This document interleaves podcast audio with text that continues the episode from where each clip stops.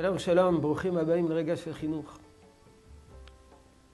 עסקנו בניקיות הגוף, עסקנו בניקיון הבגדים, ועתה בניקיון הבית. סביבה נקייה, סביבה שאיננה מלוכלכת. כאן כבר מצאנו מצווה מפורשת בתורה. והמצווה היא שכאשר המחנה יוצא למלחמה, נצטוו הלוחמים הבאים בשאר המחנה לעשות את צורכיהם מחוץ למחנה. ולמה?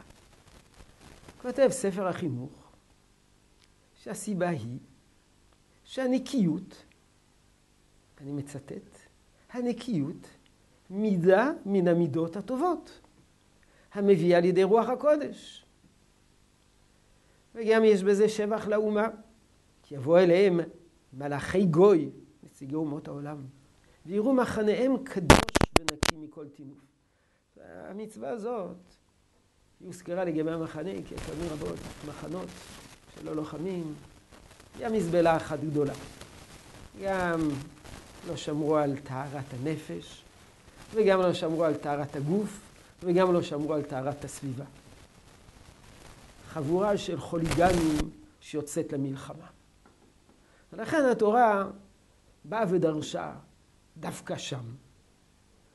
אבל בעצם זו מצווה שהיא נכונה בכל מקום, אפילו במחנה.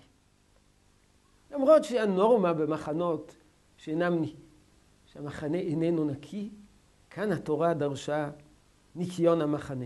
על אחת כמה וכמה במקומות אחרים. מאיפה אני יודע לעשות את הקל וחומר הזה? אם במחנה נדרש ניקיון, קל וחומר בבית? למדתי את זה מהרמב"ם. הנה תשמעו דבר מרתק ביותר. שהרמב"ם בא להסביר. מהו האיסור לגדל, יכול לך לגדל חזיר?